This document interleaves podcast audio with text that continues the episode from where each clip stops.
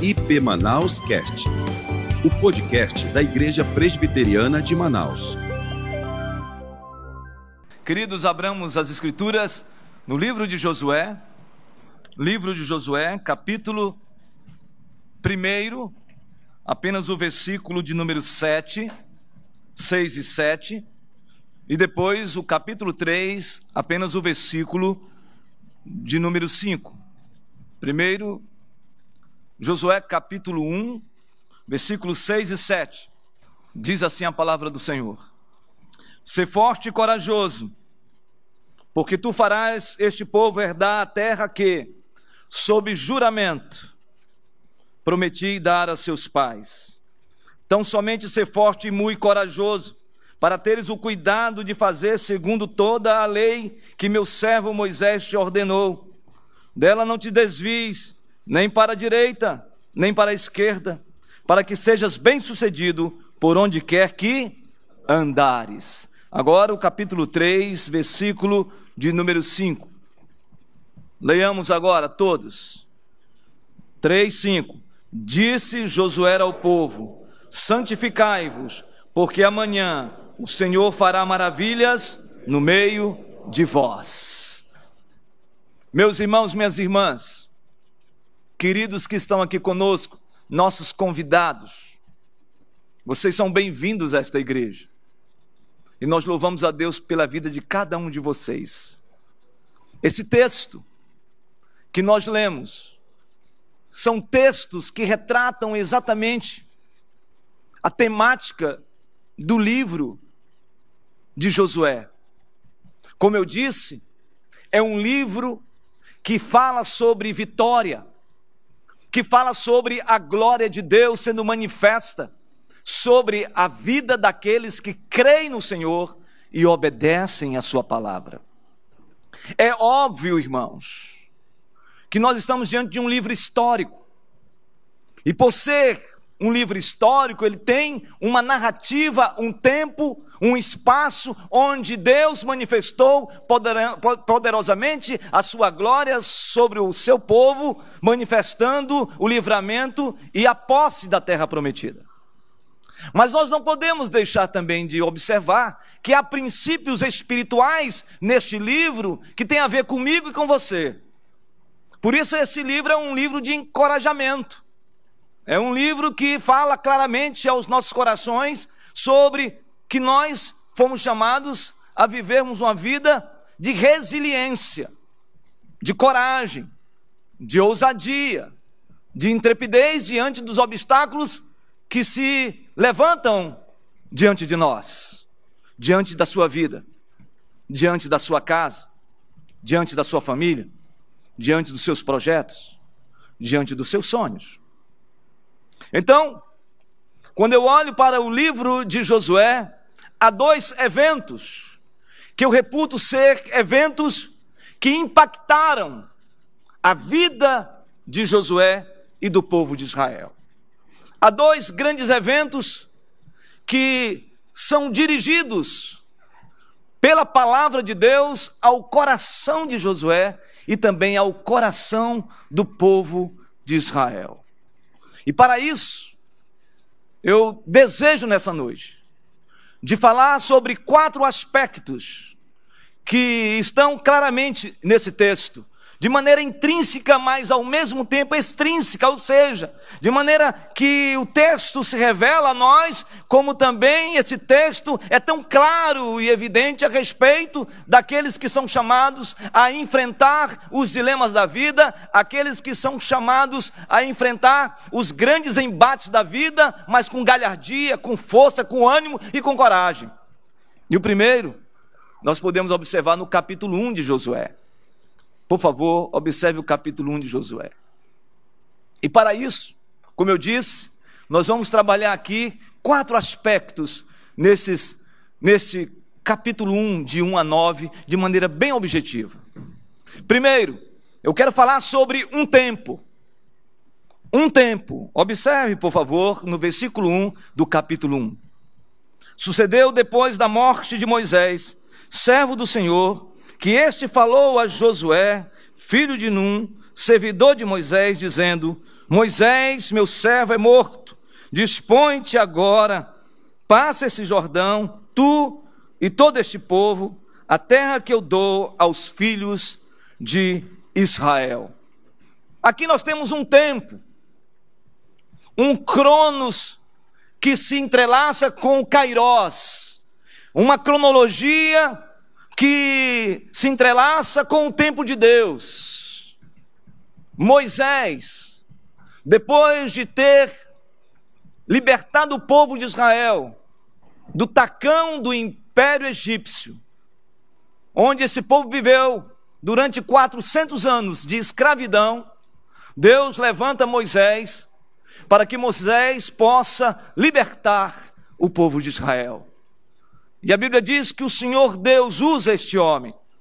O povo de Israel sai do Egito. Deus estabelece prodígios e sinais, algo tão sobrenatural, a ponto de o Mar Vermelho se abrir, cordonizes cair do céu para alimentar diariamente o povo. Água sendo despejada das fendas das rochas para suprir o povo que necessitava de beber água. Esse Deus que sustentou este povo durante 40 anos no deserto. Esse Deus que não permitiu que as suas vestimentas fossem rasuradas e nem as sandálias desgastadas. Esse Deus Todo-Poderoso usou Moisés como referência. E esse Deus, ao usar este homem, leva este povo até as regiões de Moabe. E o Senhor leva Moisés ao Monte Nebo, na Jordânia, dos dias de hoje.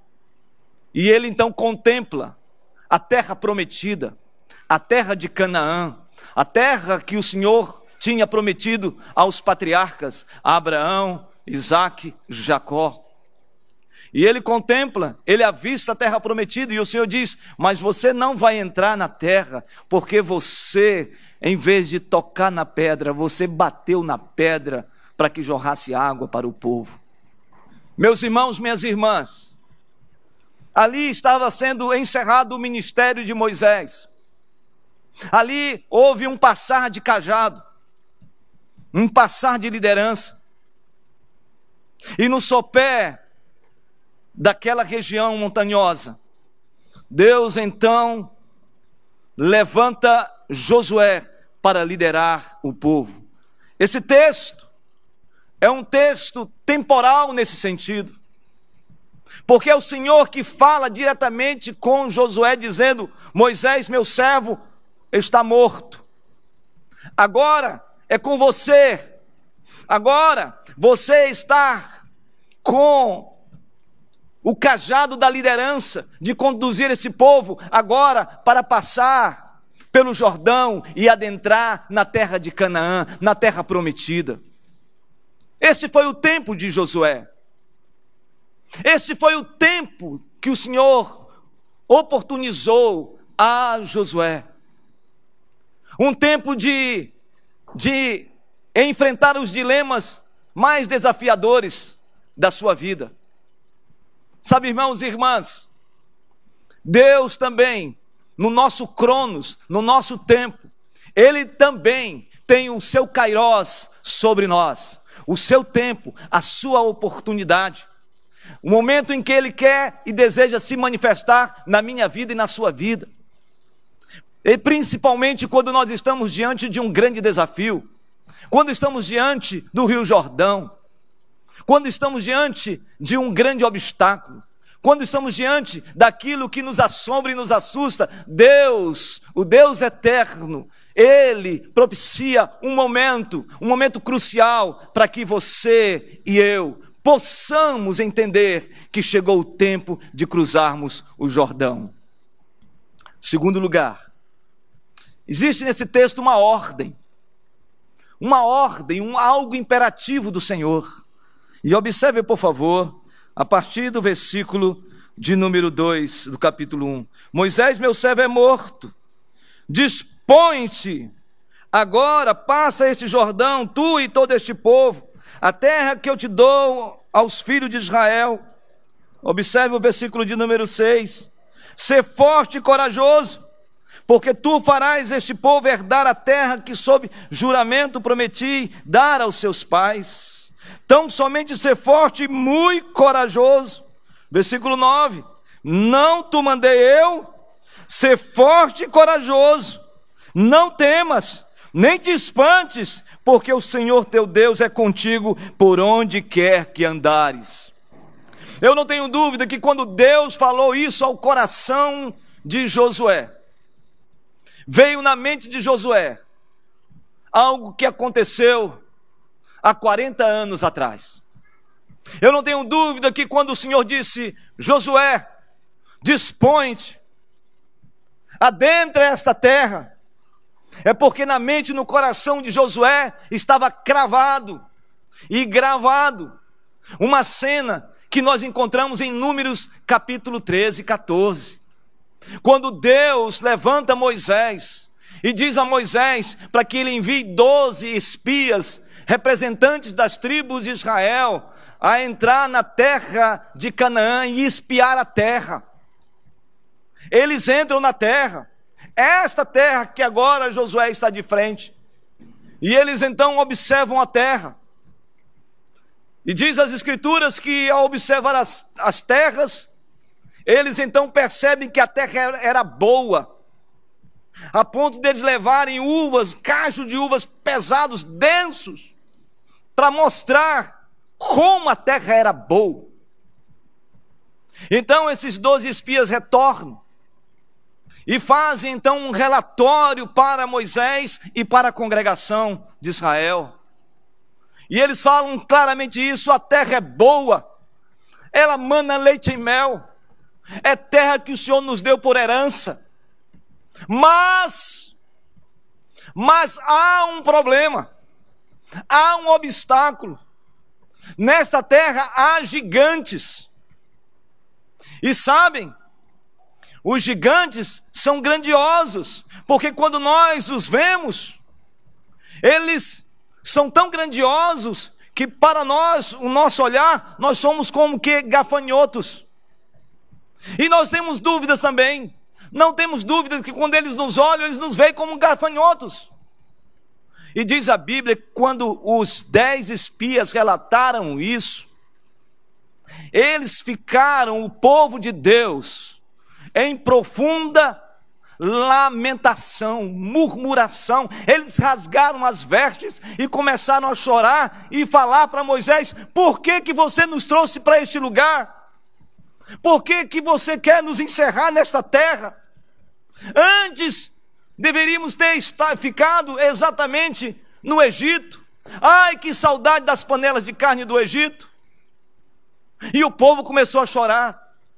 E Deus levanta 2 homens, Josué e Caleb, e fala: ei, não é isso que o Senhor tem com palavra de promessa para as nossas vidas? O Senhor nos deu essa terra por herança, entremos na terra e possuamos essa terra. Isso estava na mente e no coração de Josué.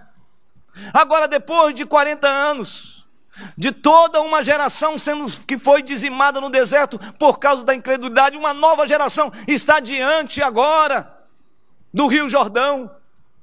Eles já tinham saído do deserto de Sitim e agora estavam diante de Jericó, a região de Jericó, Canaã, terra dos cananeus, dos heteus, dos jebuseus, dos heveus, todos os cananeus, aquelas tribos que moravam ali.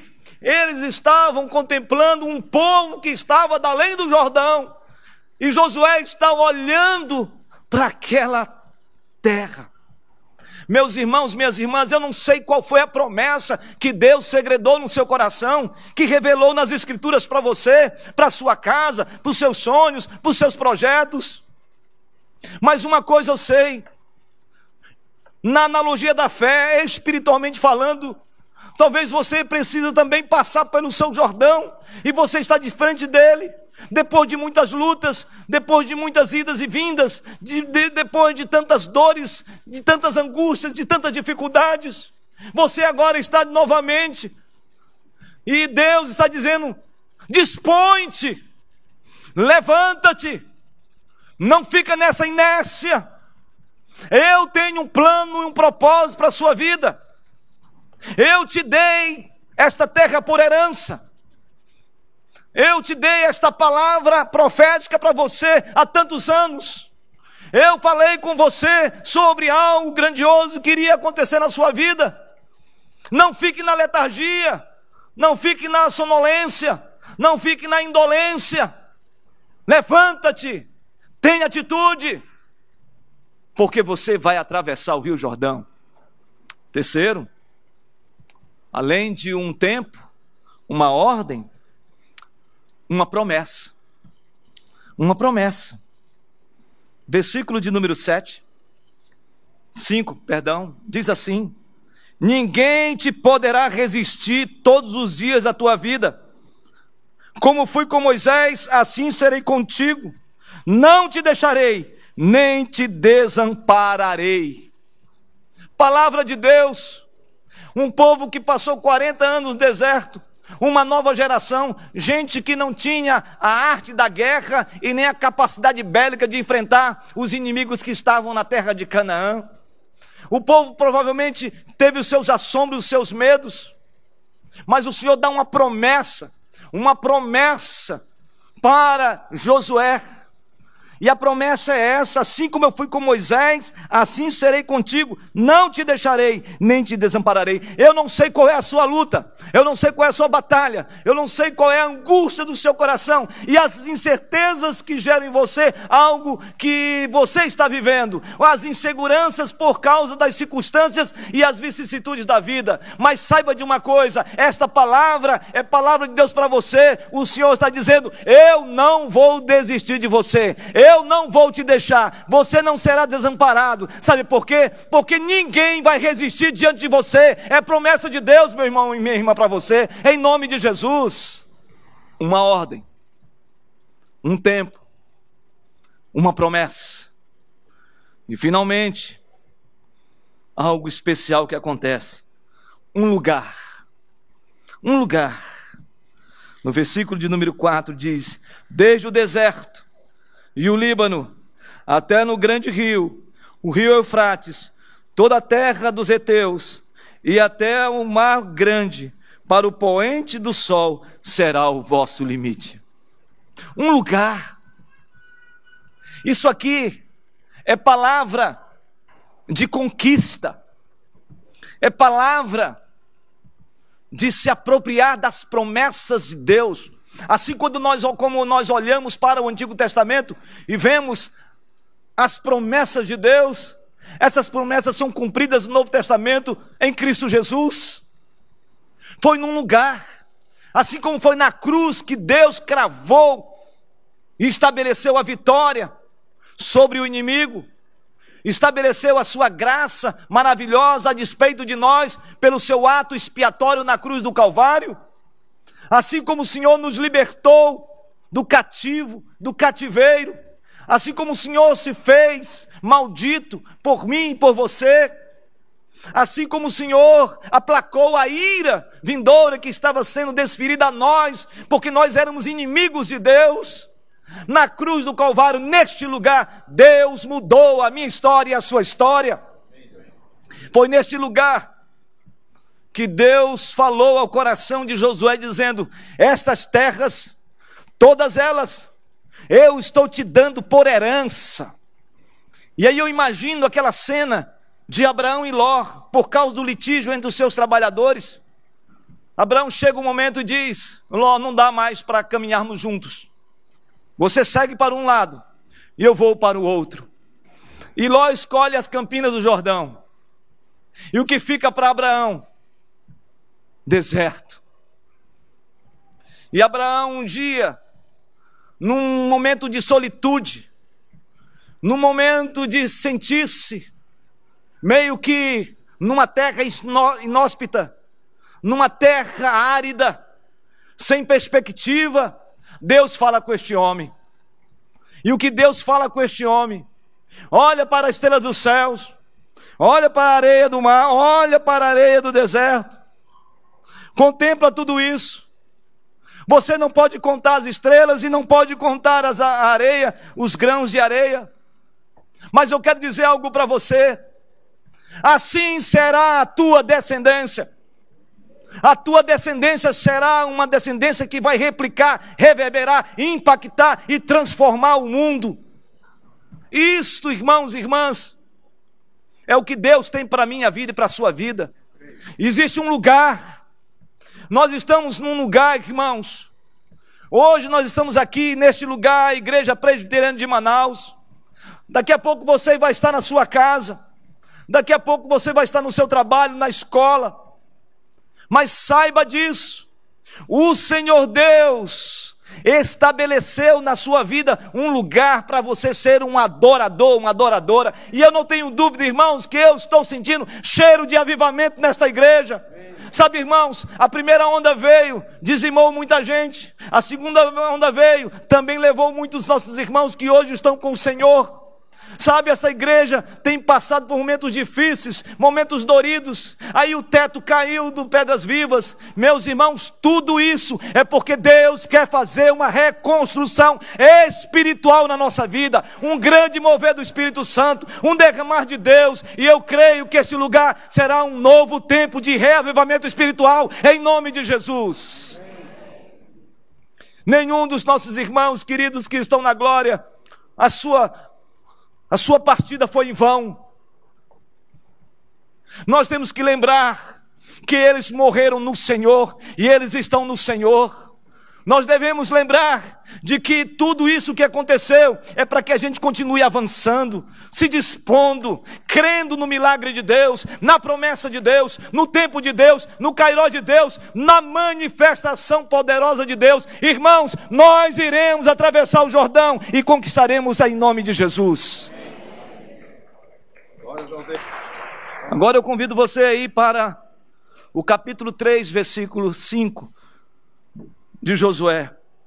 A segunda cena. A primeira, Deus falando, dirigindo-se ao coração de Josué. Agora é Deus usando Josué para dirigir-se ao coração do povo. E diz assim o texto: disse Josué ao povo: santificai-vos, porque amanhã o Senhor fará maravilhas no meio de vós.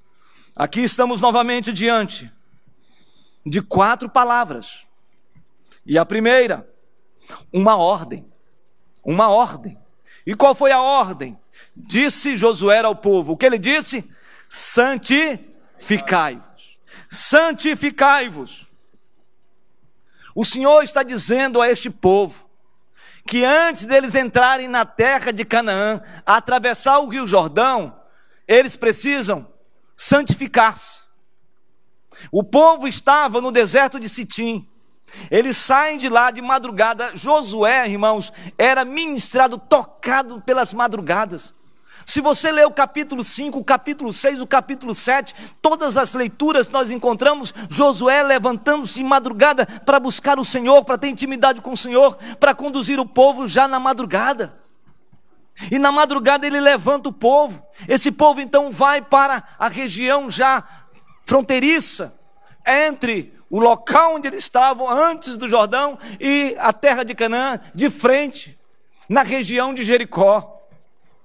E o Senhor diz: antes de vocês atravessarem, santifica, santifica. E sabe por que que Deus falou ao coração de Josué, para que Josué falasse ao coração do povo? Porque o Senhor certamente tinha a clareza e queria também que Josué tivesse a clareza para falar ao povo que ainda havia idolatria no meio deles, que eles não tinham como passar o Jordão antes de largar toda idolatria, de deixar a adoração a Moloque, a Baal, a Estarote, aos deuses egípcios. Antes de entrar tinha que santificar-se, passar por um processo de purificação.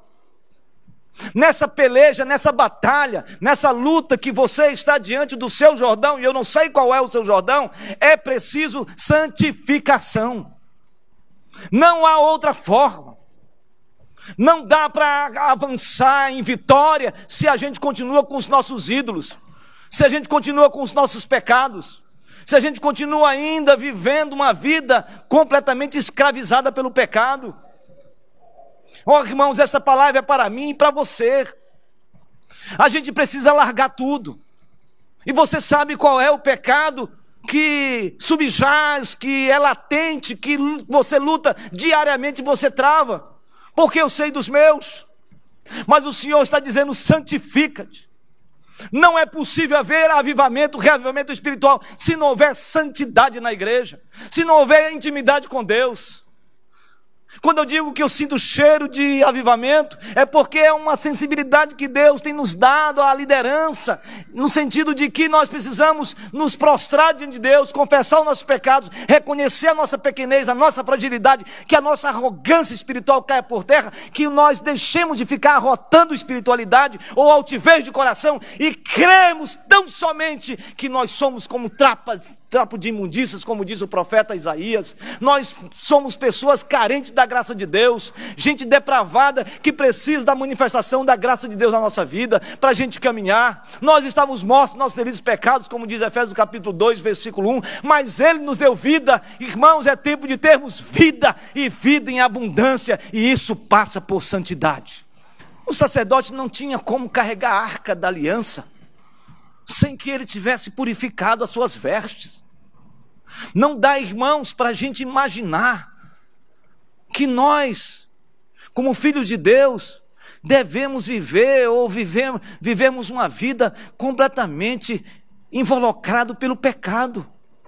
Sabe, irmãos, quando esse reavivamento chegar, vai acontecer um amor tão profundo na igreja, vai haver um sentimento tão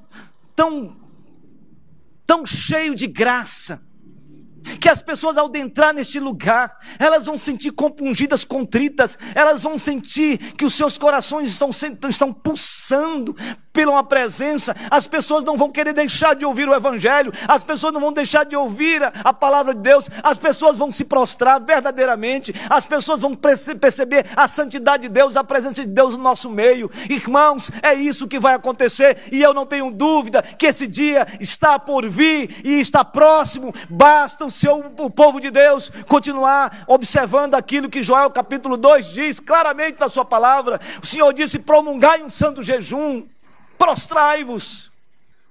É tempo da gente se submeter a Deus. Essa foi a ordem.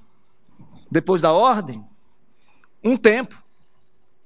Observe o texto. Diz: disse Josué ao povo: santificai-vos, porque o quê? Amanhã o Senhor fará maravilhas. Amanhã é o tempo. O amanhã.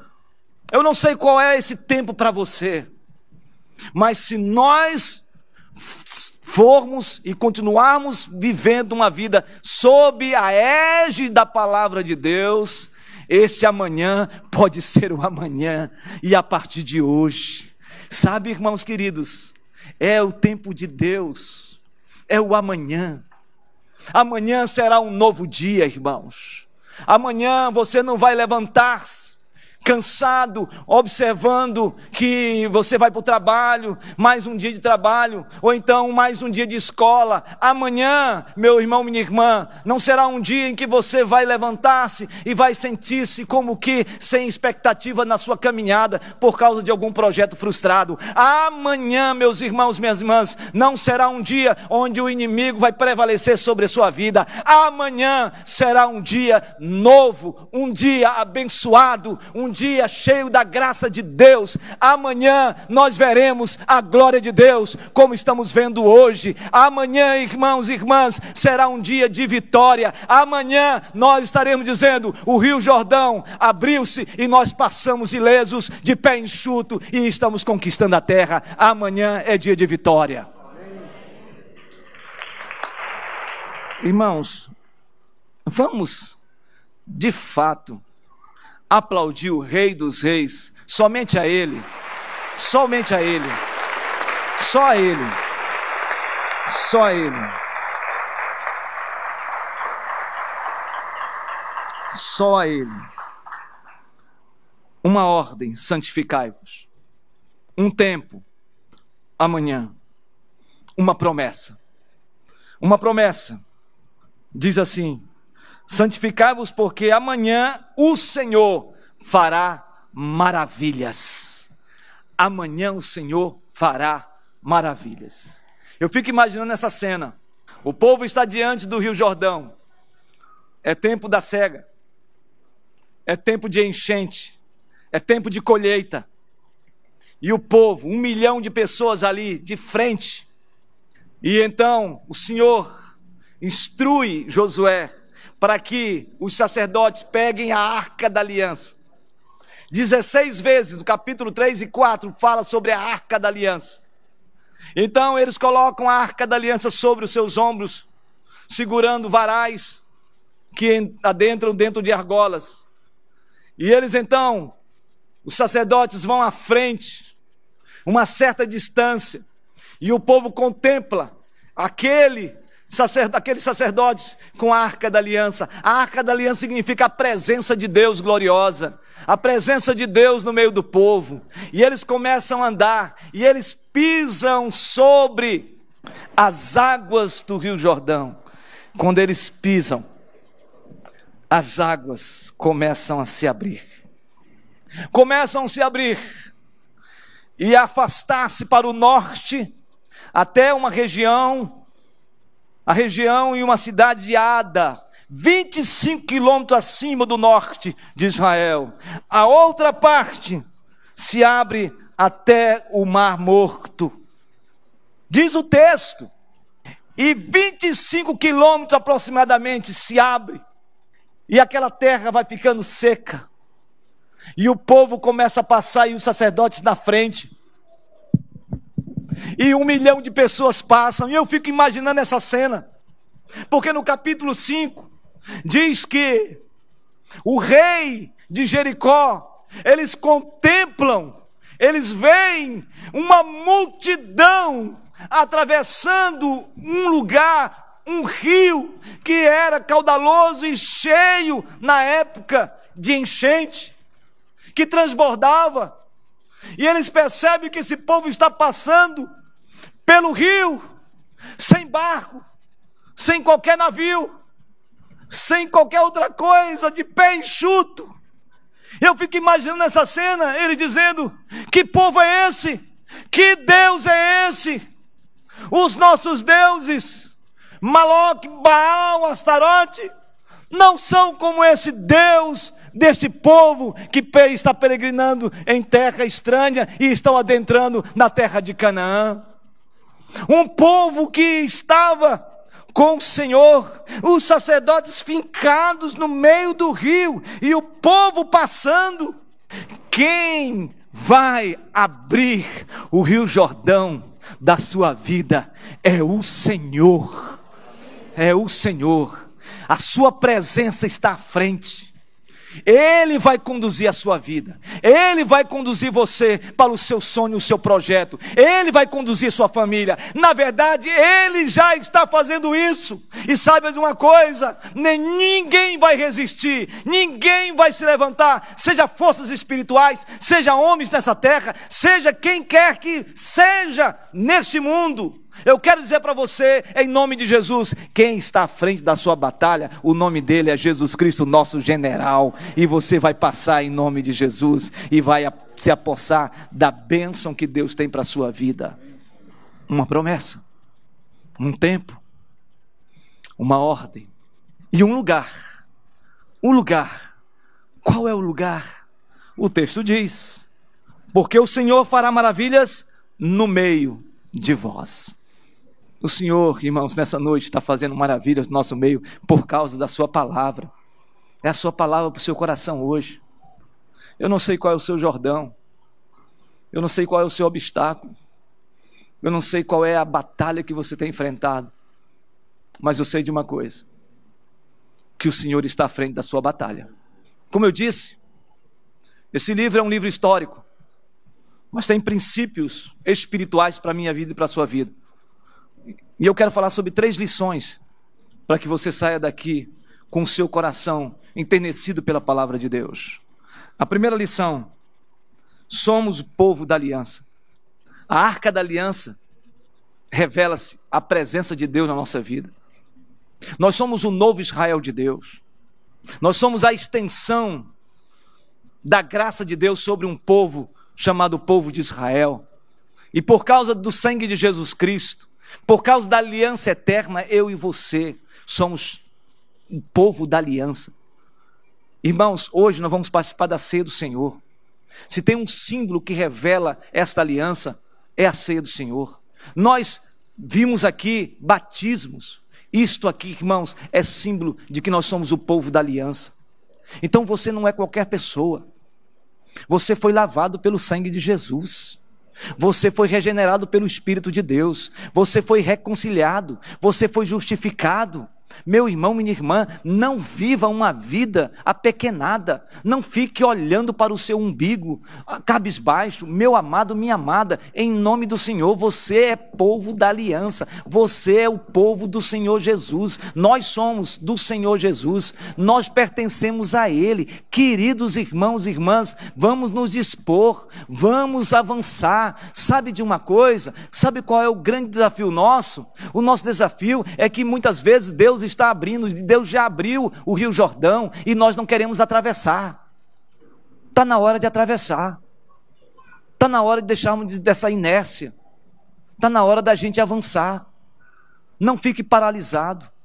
Não se atemorize, não se espante, como diz a palavra, porque o Senhor nosso Deus é conosco. Sabe, queridos, a gente precisa ter essa visão clara. Por isso que quando a gente lê as escrituras no Salmo 37, agrada do Senhor e que Ele satisfará o desejo do teu coração. Entrega o teu caminho ao Senhor, confia nele e o mais Ele fará. O Senhor é o meu pastor, nada me faltará, ainda que eu ande pelo vale da sombra da morte. Não temerei mal nenhum, porque tu estás comigo. Segunda lição, somos chamados à santificação. Santifica-te. Vamos nos santificar, irmãos. Vamos viver uma vida mais de oração. Vamos viver uma vida mais de leitura das Escrituras. Vamos transformar nossa caminhada diária em devocional. Não há avivamento, reavivamento espiritual, despertamento espiritual, se não for pela oração e pela palavra. Por isso o texto diz, santificai-vos. E o terceiro, somos mais do que vencedores. Somos mais do que vencedores em Cristo Jesus. Nós somos mais do que vencedores. Nós temos embates? Temos. Temos lutas? Temos. Temos decepções? Também. Temos frustrações? Também. Temos um sentimento, muitas vezes, de que a depressão, as dores, as angústias, as incertezas, as perdas nos afligem? Sim. Mas não esqueça, na cruz do Calvário, Jesus já nos deu a vitória. Deus há de lhe dar força para caminhar. Deus há de dar força. Sabe por que você ainda não sucumbiu? Por causa da graça de Deus. Eu sei que tem muita gente aqui com vontade enorme de chutar o pau da barraca ou a barraca inteira. Eu sei que tem muita gente aqui já cansado. Eu sei que tem muita gente aqui aflito no coração. Eu sei que tem muita gente aqui com dor na alma. Mas deixa eu lhe falar uma coisa. Amanhã, Deus fará maravilhas no nosso meio.